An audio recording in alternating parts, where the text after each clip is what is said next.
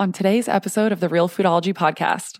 If you eat the sugar, you're going to be in the hospital having every organ taken out because of sugar or medicated because of sugar. And when that all else fails, you're dead. So, sugar, sick, dead. It's pretty simple. Hi, guys. Welcome back to another episode of the Real Foodology Podcast. I'm your host, Courtney Swan. I am the creator behind Real Foodology, which is, of course, this podcast, as well as a food blog, an Instagram, and now a TikTok. I am at Real Foodology across the board. So if you want to follow me, please go find me and follow me. This episode was so long that we decided to break it up into two parts, but we're going to release them both on the same day. So if you're super into all this amazing information that he drops on us, then you can binge it if you want all in one day. This is part one, so make sure you go and listen to part two when you're done. I interview Dr. Richard Jacoby, who is a pioneer in regenerative medicine. He's a leading foot and ankle specialist and the medical director of Extremity Health Centers in Scottsdale, Arizona. His specialty includes treatment of peripheral neuro- neuropathy, which is an extremely difficult diagnosis to treat. And he has successfully treated many patients who would have otherwise had to have had an amputation.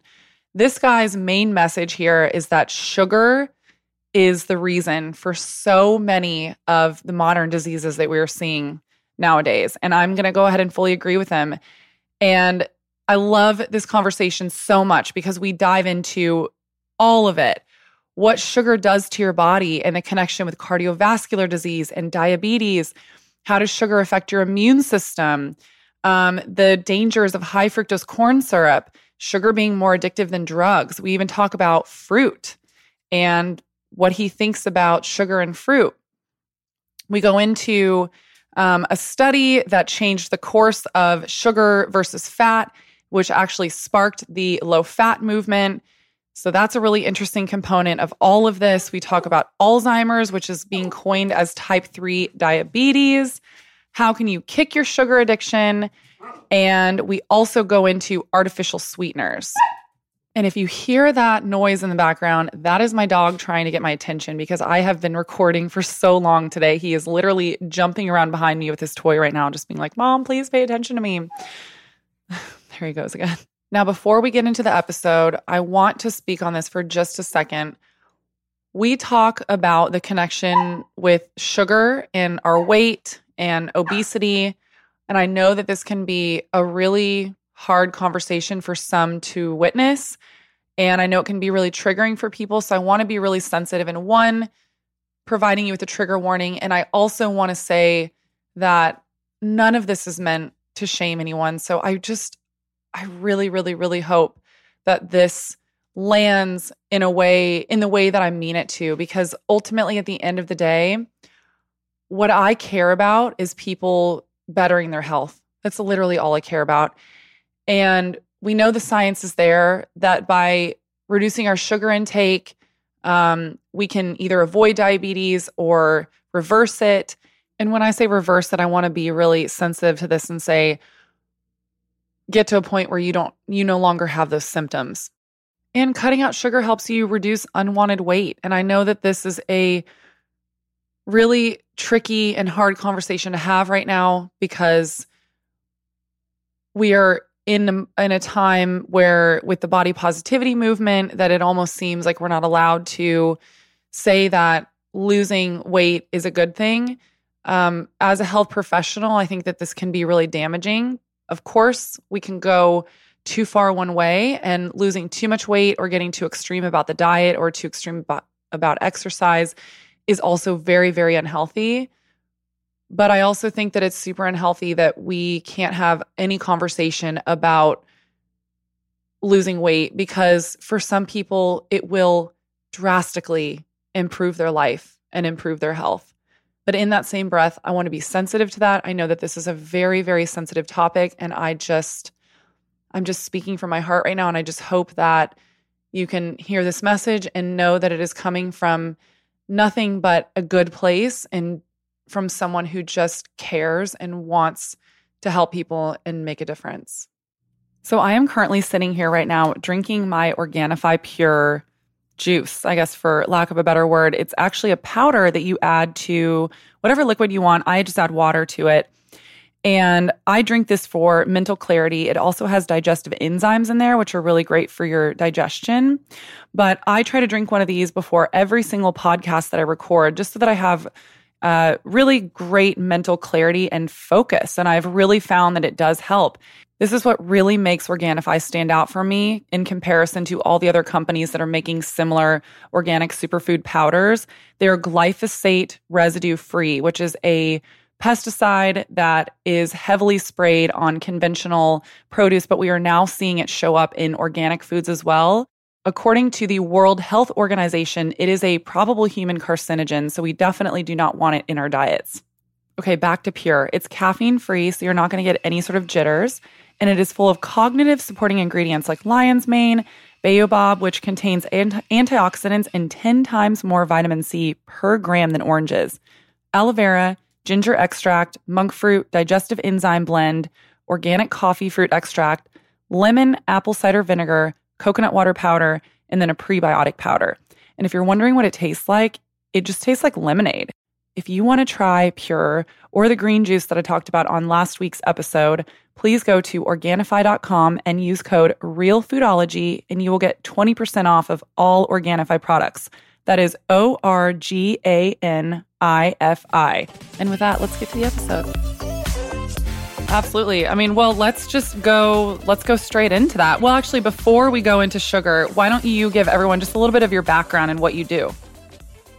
Well, I'm a podiatrist by training, so that's what I do. So I do uh, peripheral nerve surgery for the most part, but I still do general orthopedic foot and ankle problems, which I did today. But my training is um, is a little different than the average podiatrist because I trained with Lee Dellon, who is a professor of neurosurgery at Johns Hopkins about 20 years ago. Mm-hmm. So he has a novel procedure for reversing the effects of sugar on nerves, peripheral nerves. So he, in the 80s, a patient asked him, You fix my carpal tunnel and my ulnar tunnel in the elbow. Why don't you fix my legs with diabetic neuropathy? And this was 1984, I think, his first paper. And he said, Well, that's a different disease. And he thought about it. And since he had the resources, the National Institute of Health did some amazing experiments and proved, not conclusively, but is being unraveled as we speak, that sugar causes a mechanical change to the nerve, causing compression. So, carpal tunnel, compression, no argument there. Ulnar tunnel, no argument. But there's a big argument in sugar in the lower extremity for diabetic neuropathy. Big Pharma runs that game, as I call it. And it's dominated by neurologists who are not surgeons. So telling them that this is a nerve compression, they understand, but they can't understand the lower extremity for some reason. Hmm. So I studied with him. I was running the Honor Health uh, Wound Care Center. We did thousands of cases. I tried to bring this back to Scottsdale 20 years ago met with a lot of resistance. So in about year 2005, I said to Dr. Dellon, I said, there's a lot more to your theory.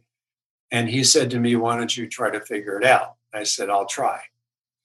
I was going through the literature and I was lucky and I found a um, clinic at Stanford uh, run by Dr. John Cooke, who's a cardiologist by training, has a PhD in vascular biology, and he worked with it was doc, Dr. Gerald Reaven's clinic prior. He is the the coining of metabolic syndrome, syndrome X. So that's the history of this thing. So syndrome X is like what is it? What what's the constellation of symptoms that sugar causes? Now it's pretty well known that's prediabetes. Sugar causes elevation of your of your blood pressure, cholesterol issue, which is a sidebar issue to this. He's an endocrinologist, by the way. Doctor mm-hmm. Cooke's a cardiologist, and I'm a podiatrist. Dr. Dellon is a peripheral nerve surgeon. So you have everybody's point of view. All bases are which covered. Is, which is totally confusing. So, and I hate to say it that way, that big pharma runs the runs this game here. They do. Um, I don't know by just by default because that's what they sell and that's what doctors do. If you have numbness, tingling, burning, loss of balance, amputations, take your Lyrica, you'll feel better. Well, you do, but the process continues. You're never telling the patient the fundamental truth. Sugar is causing this problem. So I worked with Dr. Cooke at Stanford 15 years ago. I looked at his molecule, which, by the way, is called asymmetric dimethyl arginine. So, what does that all mean? Well, it means, or I thought at the time, is that the chemical basis for the autonomic portion of this disease process was had a connection. And I texted him back in 2005. I said, Dr. Cooke, I think I I think your molecule has a lot to do with what Dr. Dellon was doing. And so he invited me up to Stanford. We worked on it. Well, it does have everything to do with this equation. And it gets very complicated, but in the simplistic form, sugar causes just about every disease you can think of. So, starting with that premise, the natural medical world, food, real food, isn't yeah. that amazing? Yeah. Like Hippocrates said, you know, that's medicine. Yeah. Well, he was right. He always was right. But we got sidetracked by big pharma to think otherwise. I would also say that we also got sidetracked by the food industry and more specifically the sugar industry. Because do you know, I'm assuming that you know about that Harvard study that was done 50 years ago. Do you know what I'm talking about? Yeah. And so, yep. So recently, I think was it, I believe it was the New York Times published this, but um, basically they found out that the Sugar Association paid three Harvard scientists to publish a review of research on sugar, fat, and heart disease and they handpicked the sugar group themselves handpicked what they were going to put in this study and they minimized the link between sugar and heart health and they tried to basically like shove it onto the role of saturated fat instead which i think then caused this whole low fat movement correct so nina teicholz that you know mm-hmm. from uh, big fat surprise mm-hmm. it wasn't for her a lot of this wouldn't be known mm. her book. And then she's an investigative reporter. And she really didn't have a big science background. How she unraveled this was is quite amazing, and taking a lot of um, risk in doing so. And she was ridiculed, but she was absolutely correct. So why? I guess it spins back. Why doesn't uh, organized medicine understand this? I think they do, but these companies who support the research through NIH. I'll give you a little mm-hmm. sidebar to the, your comment. So, the National Institute of Health is under the Farm Bureau, which is a trillion dollar budget item. So, the money comes from there down to National Institute of Health, and they give the monies to the re- universities for the research. Well, they're not going to give the research money to say that sugar is bad. Yeah. They're going to, it's just the opposite. I, and you're not going to get a research study. I, it happened to me. They like my ideas, but we'll get back to you. And they never get back to you because sugar, and specifically high fructose corn syrup, that's that's really the killer. Yeah, let's talk about that. Why why should we be so concerned about high fructose corn syrup? Because it tastes so great. It's cocaine. It's, I mean, it makes you feel good. That's why it's called comfort food. And you do feel good because you have a temporarily. Euphoria. Yeah. But I said temporarily you feel good. Temporarily, exactly. Like any drug. Then you need more and more of it. So high fructose corn syrup for your audience, I think they probably know this, is right now it's about 50-50 glucose and fructose, mm-hmm. but soon to go to 90% fructose, by the way, because this Fructose is sweet, glucose is not sweet. That's the problem. So, table sugar, which is disaccharide, glucose and fructose, if you just had glucose there, you wouldn't eat it because it's not sweet. You want the fructose because it is sweet, but you get the glucose with it. So, there are two different biochemical pathways. Fructose goes through your liver and reduces that leptin hormone and also ghrelin which is in the stomach, makes you hungry. Mm-hmm. So that's the, I call it the Big Mac attack. You're never satisfied, but you're stuffed. So you keep eating. And that's that's the fundamental problem. So glucose itself spikes your insulin, and that causes fat deposition on your body. So it's interesting you talked about the Harvard study. I asked that question to Dr. Cooke. He's a cardiologist by training. And I and this is 15 years ago, I said, I'm confused. And the reason I said it that way because he's written 500 papers. I didn't want to read them all. so I went to him directly. I read some of his papers and said, Could you just walk me through this? And he did. He's a terrific investigator.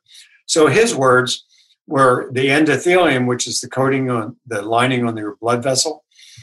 He said that's like Teflon, smooth, slippery. When you eat sugar, it makes it like Velcro. So the cholesterol is a signaling molecule and goes to the area of inflammation and puts down cholesterol, which is and forms that plaque. So Big Pharma says, wow, we can fix that. We'll lower your cholesterol by statin drugs. And they do, it does lower it. But that's not the problem. I like to explain it this way there's an accident, you look out the window and you see or you hear a signal, which is a siren, and you look out and you see an ambulance. So this happens day after day after day after day. And you say ambulances cause accidents because you never saw the accident. That's cholesterol. You never saw the accident. So there's actually a guy by name of Virchow in the 1860s. He opened up an artery, looked inside. He spoke five languages. He saw this gunk, and gunk for in Greek is athero, and hardened gunk is atherosclerosis. That's where wow. this came from. Now, he was making a good observation that that gunk was clogging up the artery. But that's an observation, not a causation. Underneath that gunk was sugar. Mm. That's why it was clogging up the artery. Lowering your cholesterol does not fix arteries. That's a trillion dollar drug, by the way. Wow. The answer is sugar. I mean, it's that simple. And it's so ironic because they're also making so much money with high fructose corn syrup and eh, literally every processed food on the market, basically. Exactly. It's all money. It's all money maker. It's business. wow. Okay, so that's the connection with cardiovascular disease, which I'm so glad you touched on that because that's what I was going to ask you about. So let's talk about diabetes, and I specifically diabetes too, because that's really where the connection with sugar comes in. Would you say that sugar is the contributing cause of diabetes too, as well? It is the cause, not contributing. It is the cause. So, and you said type two. Now I'm going to put my neck out here and say type one. And type one is as well. Interesting. So, Dr. Perlmutter, I don't know if you know these names. Yeah, I do. I love him. I follow his work. Yeah. Well, he he is on the front of my book. He's a neurologist. So in his book, he says a lot of similar things that I'm saying. But he says that Alzheimer's is type 3 diabetes. I'm saying all the diseases are the same thing. So I don't want to do this type 1, type 2, type 3, type 4. I'm really saying sugar causes a mechanical compression of the nerve. And we'll get into that in more detail. So every neurovascular bundle, whether it's your vagus nerve, your olfactory nerve, your hypoglossal nerve, I don't care what nerve, same process. The end organ, whatever that may be, and whatever that function may be, is not going to work like it should. And it goes through a very specific pathway through biochemistry and a mechanical change. So let's take uh, MS, multiple sclerosis. Another guy from the 1860s, by the way. His name was Charcot. Mm-hmm. So Charcot, he's French, and he um, saw these patients with numbness, tingling of their feet, and also with more proximal lesions in their brain. Did an autopsy, opened up the brain, saw these little white spots. Same as Virchow.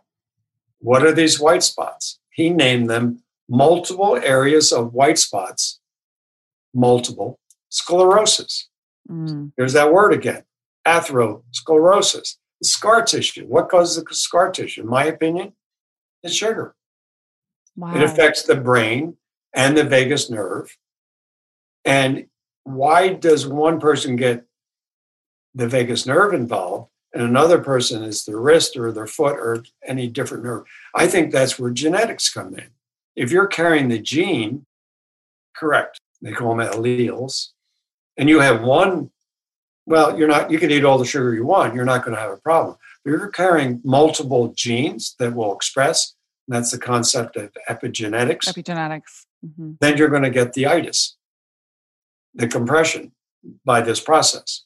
So back to type one. In my opinion, type one, you're carrying a lot of genes.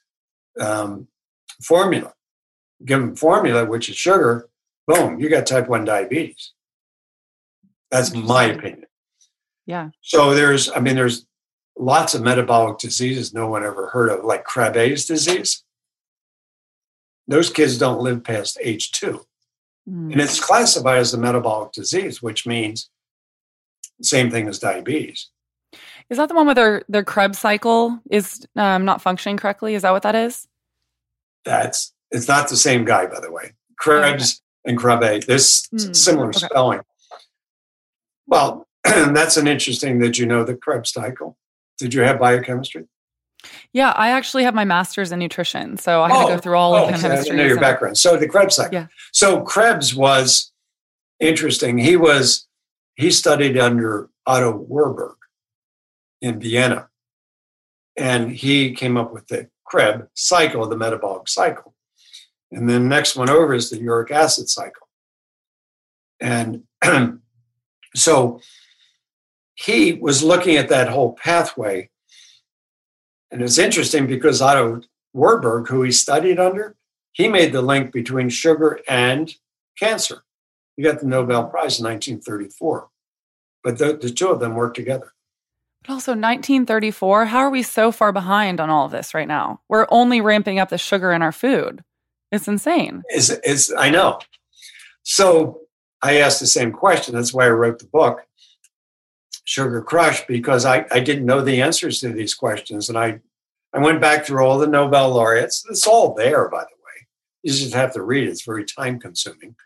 Mhm. And as a nutritionist, you're taught to memorize the Krebs cycle. Yep. Well, what's that going to tell you? Nothing. Now, it's important to know it, but you Mhm. really want to know what is it and why why did he come up with it because his predecessor his mentor was otto warburg and he looked at sugar because dr warburg said fructose in particular cancer cells if you fed them fructose the cancer cells lived. You took the fructose away the cancer cells died. Mm. you lived cancer cells died. So it's pretty obvious don't feed them sugar. But what it, if you have cancer and you're in the hospital, they give you Ensure, nothing but sugar. And high fructose corn syrup. Yeah. And giving Yeah. them chemotherapy at, at that. Mm. This is a sidebar to the, the question, but I, I looked at all these issues and it's, it's amazing. So I asked the oncologist why they used a PET scan, um, positron emission tomography, which they use in cancer. And the answer is because they're looking to see where the sugar is, because the metabolism of the cell is predicated on the amount of sugars in the cell. Mm. Here's my metaphor that I, so let's say, and a PET scan costs about $6,000. So let's Oh. make it simple. Let's say you're in your kitchen and you see roaches, okay?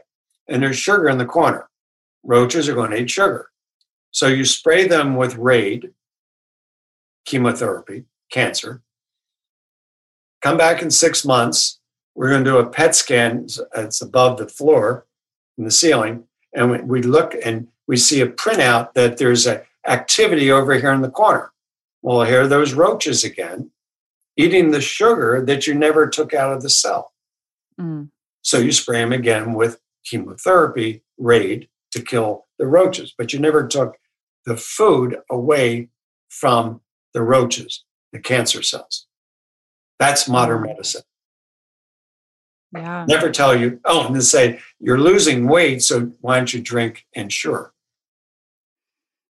I mean, it's crazy. I know. I think about It's criminal. of- it is. It's criminal. You know, someone has a heart attack, and then for days afterwards, they're feeding them just high fructose corn syrup laden foods. Yeah, keep their energy up, not Oh. their energy, the, the cancer cells or whatever. So I and I just went through the literature and and read all this stuff, and it's all there, but no one seemed to have put the dots together. Uh, hopefully, I did. So I went back to Dr. Dellon at, at Johns Hopkins. I, you know, I explained all this stuff to him. He was really not receptive in the beginning because his theory of nerve compression is still not really fully um, subscribed by you know frontline medicine with a level one study which is interesting because that study has been done at the university of texas six years ago and has never been published. Why? Could they not find the funding, or? Well, they, he had the funding. He had a million dollars to do this paper and he did. And why is it not published? I don't know the answer to that question. Hmm. but it's a fundamental question that sugar causes mechanical compression of the neurovascular bundle. It's very clear. I don't know if you had these, you know what the polyol pathway is? Mm-mm. So, sugar, either fructose or glucose, but mainly glucose, goes through the nerve metabolism down to a sugar alcohol called sorbitol. And sorbitol is hydrophilic, pulls water into the nerve, causing it to swell. That's point number one. And as a cooking term, then, and I always mispronounce this, you probably can pronounce this. I say Maillard, but it's Maillard. Are you Oh. familiar with that? Actually, I don't know that one. Oh, this is a good should I know that? Yeah, that's uh, the cooking term of um, of the of the roux. The I know. Yeah. Okay. I know the what this brown- is. The browning of things. Yeah. Had uh, protein, uh, basting a turkey. Perfect example. So the covering gets brown, crispy, and and it's flavorful. You add all kinds of different things. So we call those advanced glycosylated end products.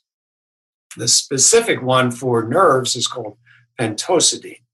So it's a combination of all these factors causing the collagen, the covering on the nerve, to shrink. Mm. So you have a nerve that's shrinking, or excuse me, a covering that's shrinking in a tunnel with a nerve that's swelling.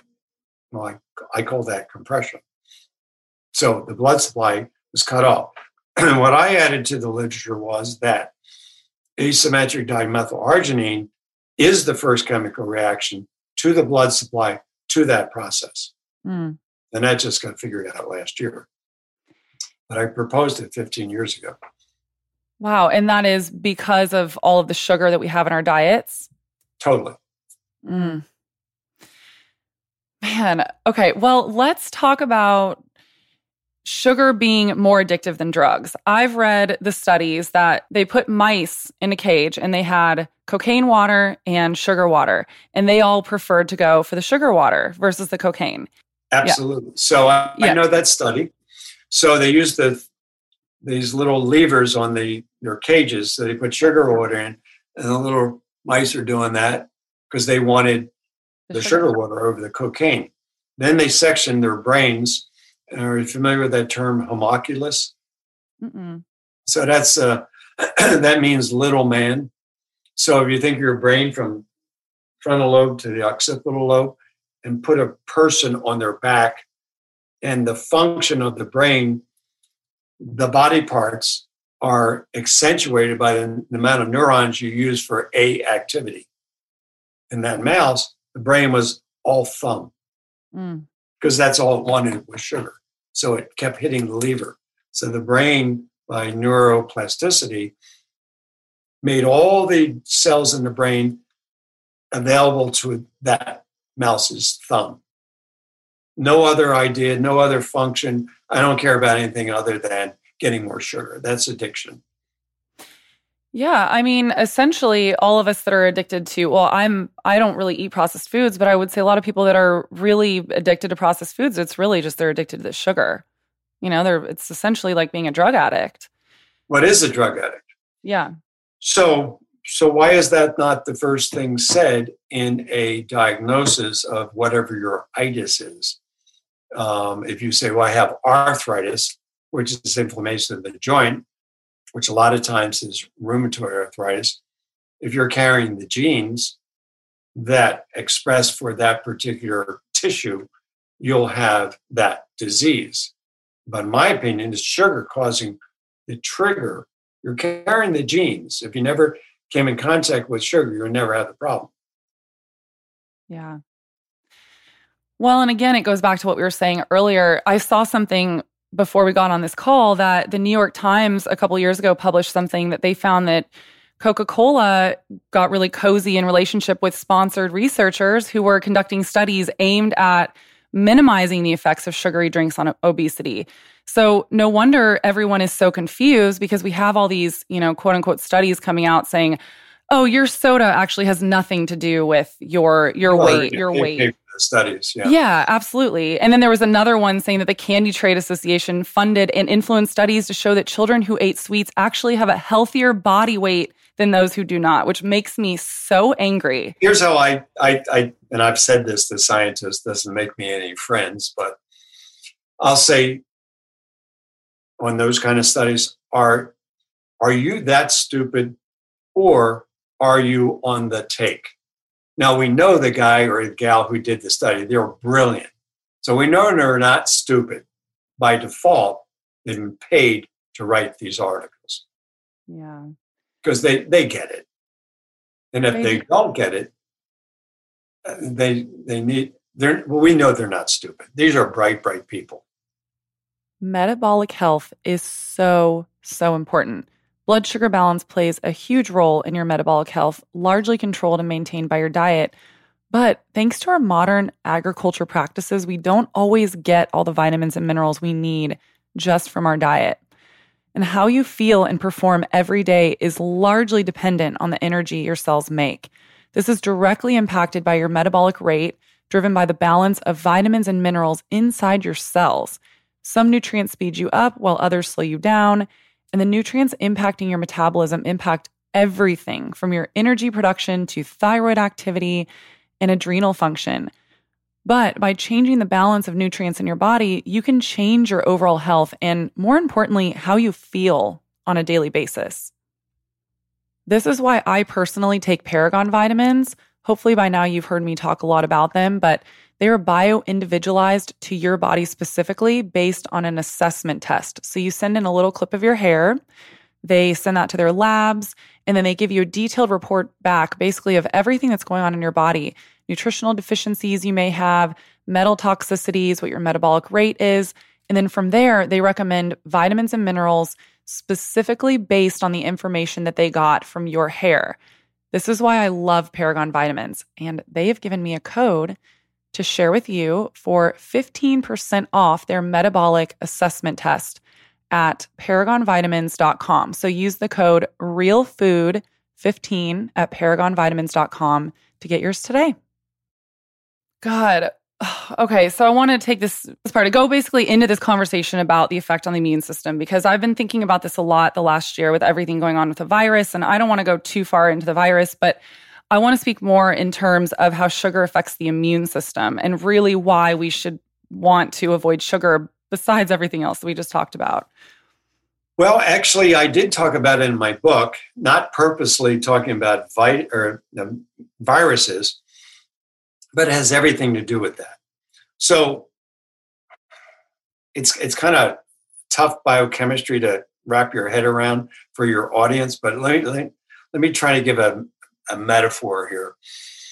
So let's say we're in whatever room you're in, in that room you're in right now, that's a lung cell. Okay.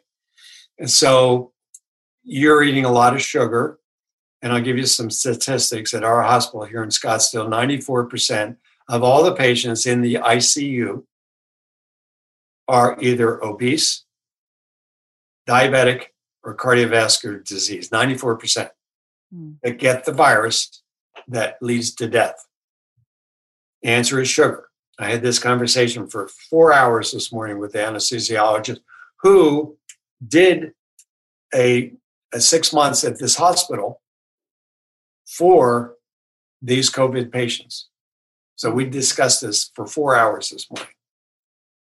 So, and we're in that room. You're a lung cell right now. Okay.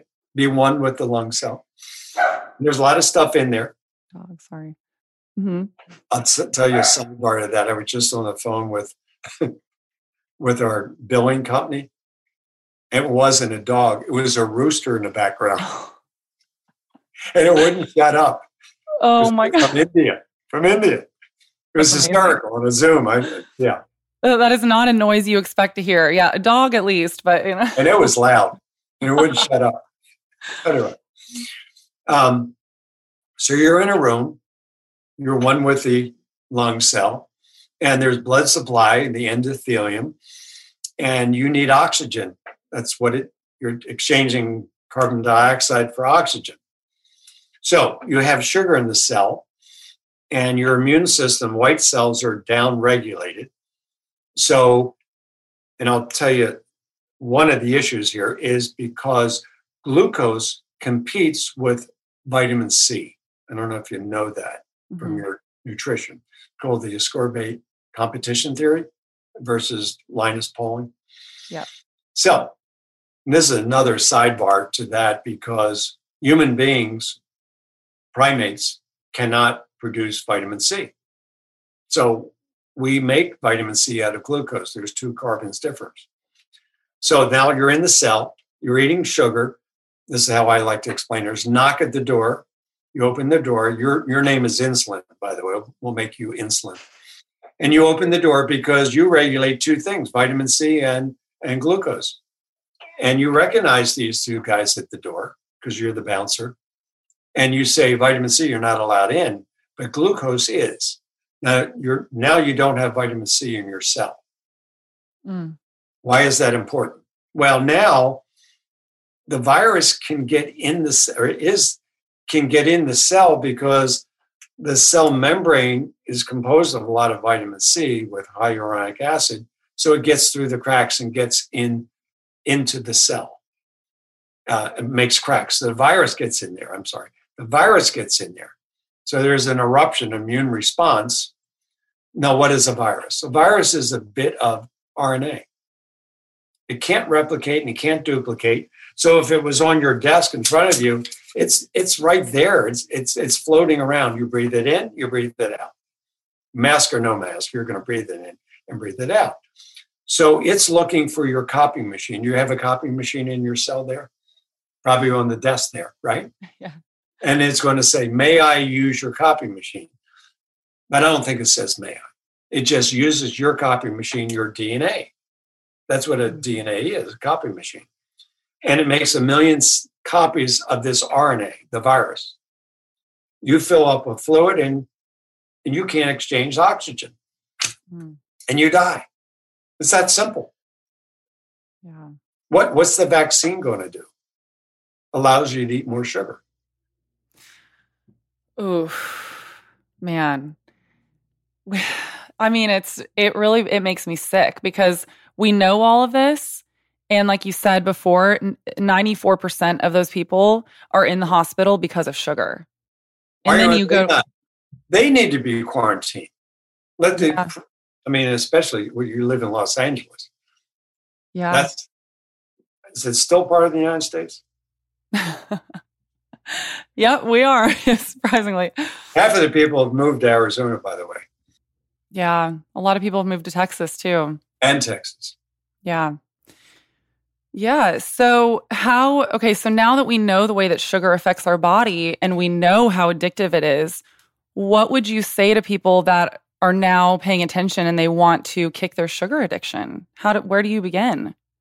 Well, it's, it's it's it's very difficult to do. I mean, I 15 years ago, if you asked me, was I addicted to sugar when I started this project, and the answer was no. But the answer really was yes, because when I tried not to eat sugar, it was painful, very mm-hmm. painful. I put butter in my coffee. That was the biggest thing. I thought I invented that, but my editor in New York, when I, I brought that idea to her, he said, "Well, I'm already publishing a book for Dave Asprey and the on the that concept."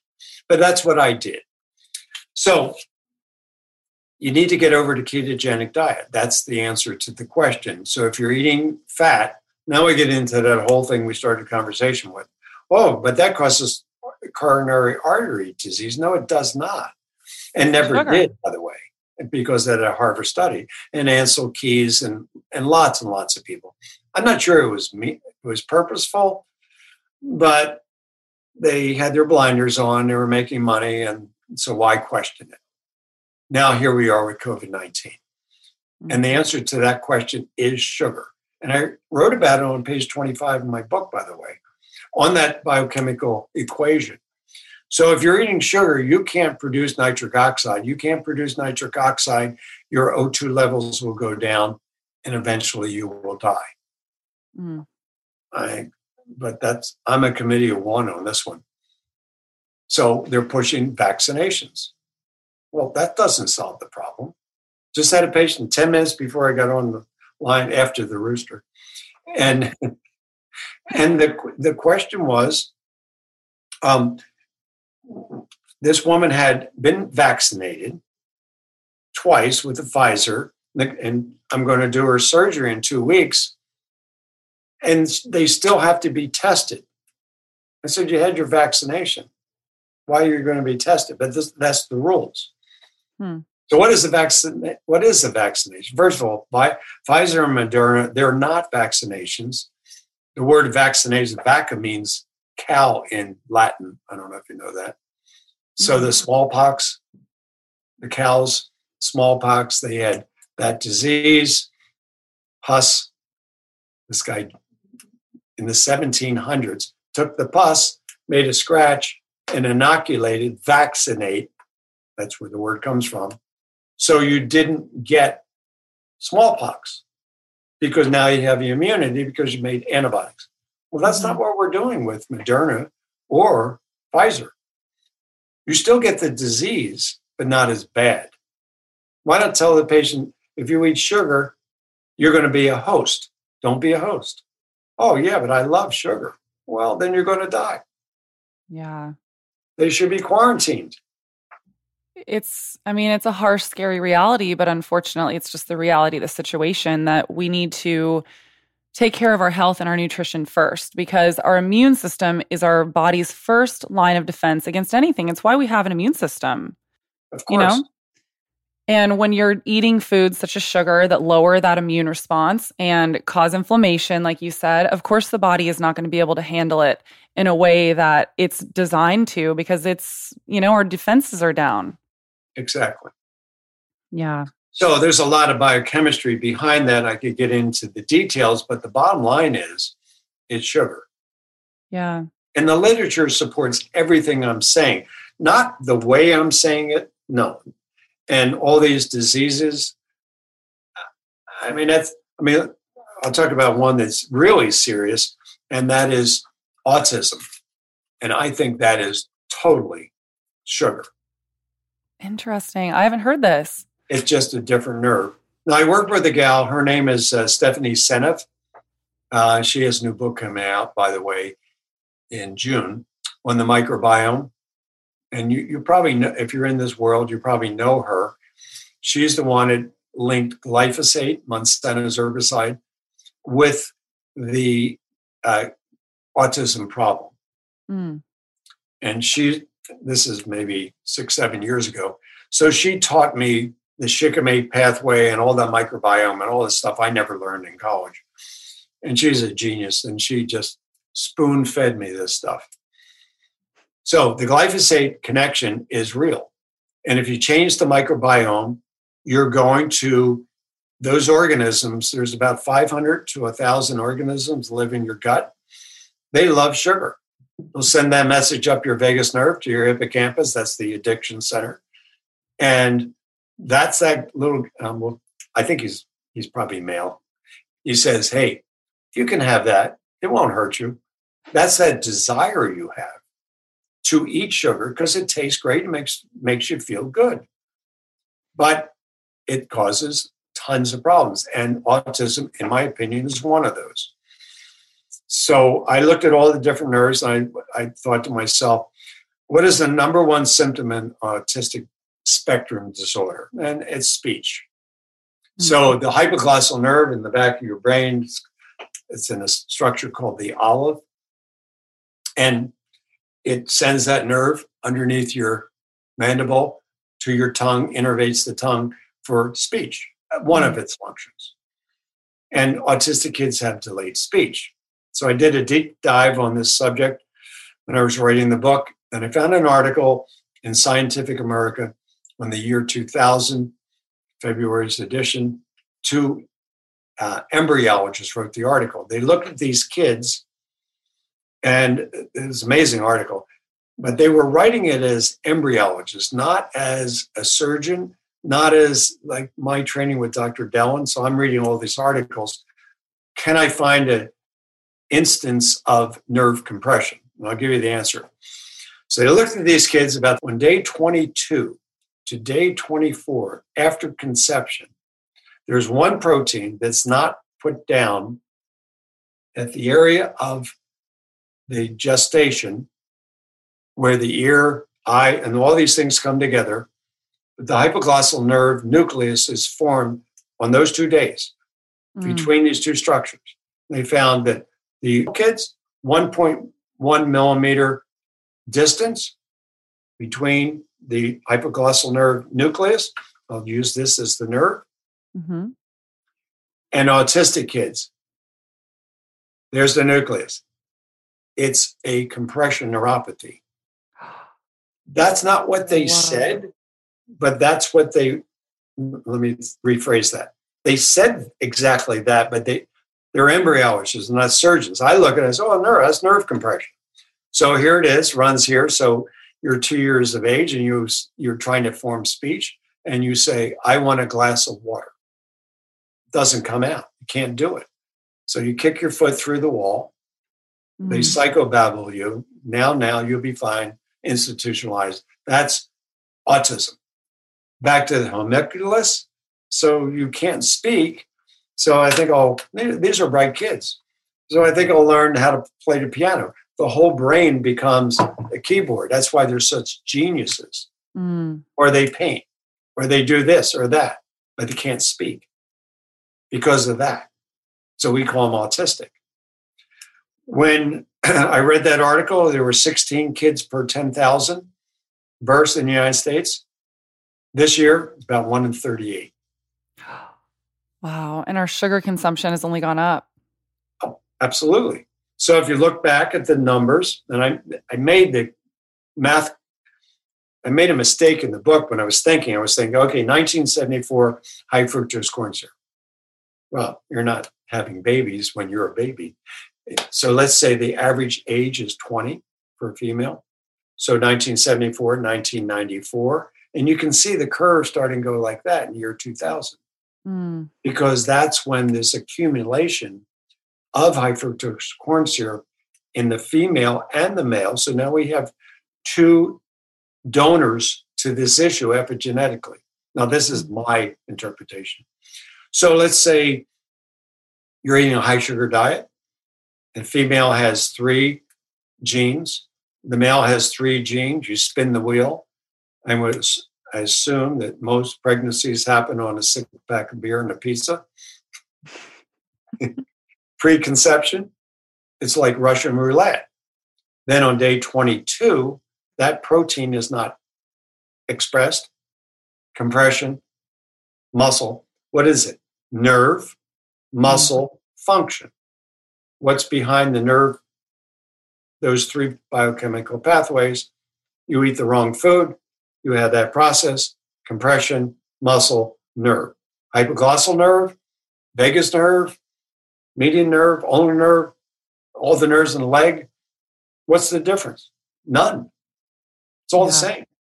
Oh, but you don't understand. They always say this is how I get when debates. But Dr. Jacoby, you don't understand. I'm the world's leading authority on Alzheimer's or ALS for that matter. I said, I know you are. That's the problem. You're not looking at it from that. You're looking for a drug to treat that disease. And I understand that.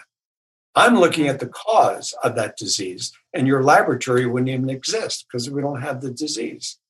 So you're not incentivized to solve the problem. You're incentivized to treat the problem. Big difference. And as a podiatrist, I don't treat those things. ALS, perfect example. That's the ninth cranial nerve. Did you have to learn those nerves? Yes. It was a long time ago, though. So I don't remember them entirely, Well, but yes. For me, then it is for you, I think. But anyway. Um, I, I don't like to memorize anything, so I kind of have to have associations. So I look at everything from a really different point of view. So that nerve is the glossopharyngeal nerve. Why is it called that? Because it's it's for the articulation of swallowing.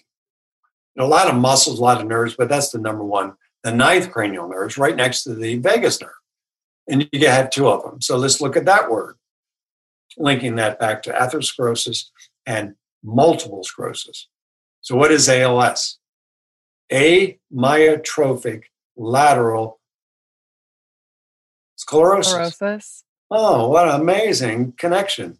Wow. What does it mean? So, it's Latin. And you, when you're in school, you try to memorize these things because they don't care what, what you know. They want to know that you got an A because you got the that whatever the test is. So, A means in Latin no. A myotrophic, which means muscle, no muscle function. Lateral, you have one on either side of your neck. Hardening of the nerve on either side of your neck that causes that muscle not to work and that function. Wow. That's what I said. Then I looked at that deeper. The National Football League, NFL, they have a 400% higher incidence of ALS. So my mm. theory is, and it's in the front of my book, sugar plus trauma equals nerve compression. You need trauma and irritant. So let's take an NFL player. What are they, 350 pounds apiece? Let's give them that. How do you get to be 350 pounds? Eat sugar, carbs. Gatorade. You got it. Tons of sugar. I can get, I can make you 350 pounds if you followed that diet. I mean, I I made myself fatter in college because I was a sugar addict. Straight up. Ah, the truth. Freshman, the freshman diet. That's it's a real syndrome, by the way, because the food is free in the cafeterias. You eat all that crap, right? yeah. A lot of beer. And then I found myself in a place where I couldn't go a day without having some sort of candy, whether that was a bag of, you know, sour worms, peanut butter M&Ms were my favorite. I knew it was a problem when I every single day I could not go without having it. That's when I was like, "Oof, this is a problem." Now, you know that, that's that's something that I find very interesting. Most young women know all this the candies. Guys don't, right? And they and they always tell me like, you know, it's like an obsession on candy. Yet a lot of women are thin, who are sugar hogs, as I call them. And you know, like that's the Starbucks phenomenon. Yep. They're they're basically thin. And I, I'm not sure I know the answer to that. They eat a lot of sugar, but they're still thin. Whereas most people eat a lot of sugar or fat. hmm But there's an, another gene working there. I don't know the answer to that. But I was thinking about it um, a couple of years ago. There's a Starbucks by the hospital in downtown Scottsdale. And I was sitting there and I'm watching people walk out of Starbucks. They're thin, and you know they're drinking this frappe, whatever, because, in my opinion, Starbucks coffee is bitter. And if you don't put sugar in it, it doesn't taste good. It tastes burnt to me. Burnt. That's exactly right. Yeah. Purposely. Purposely because uh, coffee is expensive. So let's say it costs a dollar for a cup of coffee. There's no profit. 10 cents worth of sugar, you charge $10 for the coffee. You make all your money off the sugar and Mm. addict these people because it is, it's burnt. now they know what good coffee is. They, they probably said, Oh, that's great coffee. No, no, no. We need to make it burnt because no one's going to put sugar in it. And then the sugar keeps them addicted and keeps them coming back. You got it. So I'm sitting there and watching this, and it's right next to the hospital. And I go, sugar in the hospital. And then I go to my office. There's a cemetery at 90th Street in Shea in Scottsdale. And I went, sugar, sick, dead. Mm. If you eat the sugar, you're going to be in the hospital having every organ taken out because of sugar or medicated because of sugar. And when that all else fails, you're dead. So sugar, sick, dead. It's pretty simple, Yeah. but it tastes great. Oh, it tastes great and it's hard to get rid of that addiction. And, you know, I want to say this for people listening because I know this is a really sensitive topic and um I don't want anyone to think that we're placing blame on anyone specifically. I really see this as a problem with our food industry. It's the connection with our food industry, big pharma, and all of these industries that essentially have lied and kept us in the dark and are only feeding those sugar addictions further because we're only human. And like we have said many, many times throughout this episode, sugar is highly addictive, you know, and it's, it takes a certain, um, you kind of have to have this like aha moment and first really accept and realize that you are addicted to it and also realize the way that it's influencing your health. And then you can start taking those steps to slowly cut it out of your life. And like I mentioned earlier, when I was in college, I realized that I was a sugar addict and man, it was bad. And then, you know, like I was, okay, so I mentioned I was eating candy on a daily basis. And then on top of that, What was your favorite? the peanut butter M&Ms by far were my favorite. Oh my god. I mean, I could still like put those in front of me now and it's like game over. But so and then on top of that, I was drinking a vitamin water every single day and I don't know if you remember those, but they were really big back in like the early 2000s. When I finally realized how much sugar was in that vitamin water, I turned it around one day and I was like, I'm essentially drinking a Coke every single day. It is the same amount of sugar as a can of Coke everyone knows that Coke is bad for you, but at the time we didn't know vitamin water was bad for you. And you know, it took me, I will I will say it honestly kind of took me years to really finally get my sugar addiction under control. And you mentioned this earlier, and this was a huge thing for me as well. What really helped me was starting to incorporate more fat in my diet. I started putting butter in my coffee in the morning. I was making sure I had avocado with my eggs um, eating more nut butters, MCT oil in my coffee, which is just basically the medium chain triglycerides from coconut oil. And as I started upping my fat intake, I, I started noticing that my sugar cravings were going down. And that's ultimately what really helped me. Right. So a ketogenic diet, I, I explored that because it sounds so anti-intuitive. Um, it, it just uh, it's a paradox. And actually, the, the French, that is the French paradox, by the way. How do people in France, they're thin, yet they eat all this fat? Well, it's not a paradox. They're eating what you're supposed to eat Yeah. fat. Oh, that's just, that clogs your arteries. No, it doesn't. Sugar does. Sugar does. It's not a paradox. It's a lie, is really what it is. So I'm curious to go back to the sugar aspect a little bit, what your thoughts are, because a lot of people debate this. What are your thoughts on fruit? That concludes part one of my two part series with Dr. Jacoby. If you're ready to listen to part two, that is also out now. So go and listen to that right now. Also, guys, I really need your help with this. Please share this with everyone that you know and love because this information will truly save lives. And, you know, I always appreciate any shares on social media. Please tag me at Real Foodology and share this with people you love because this is information that they really need to hear.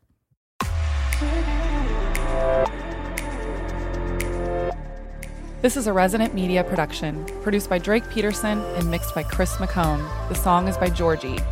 As always, please don't forget to rate and review the podcast. It really helps me in this show a lot. See you next week.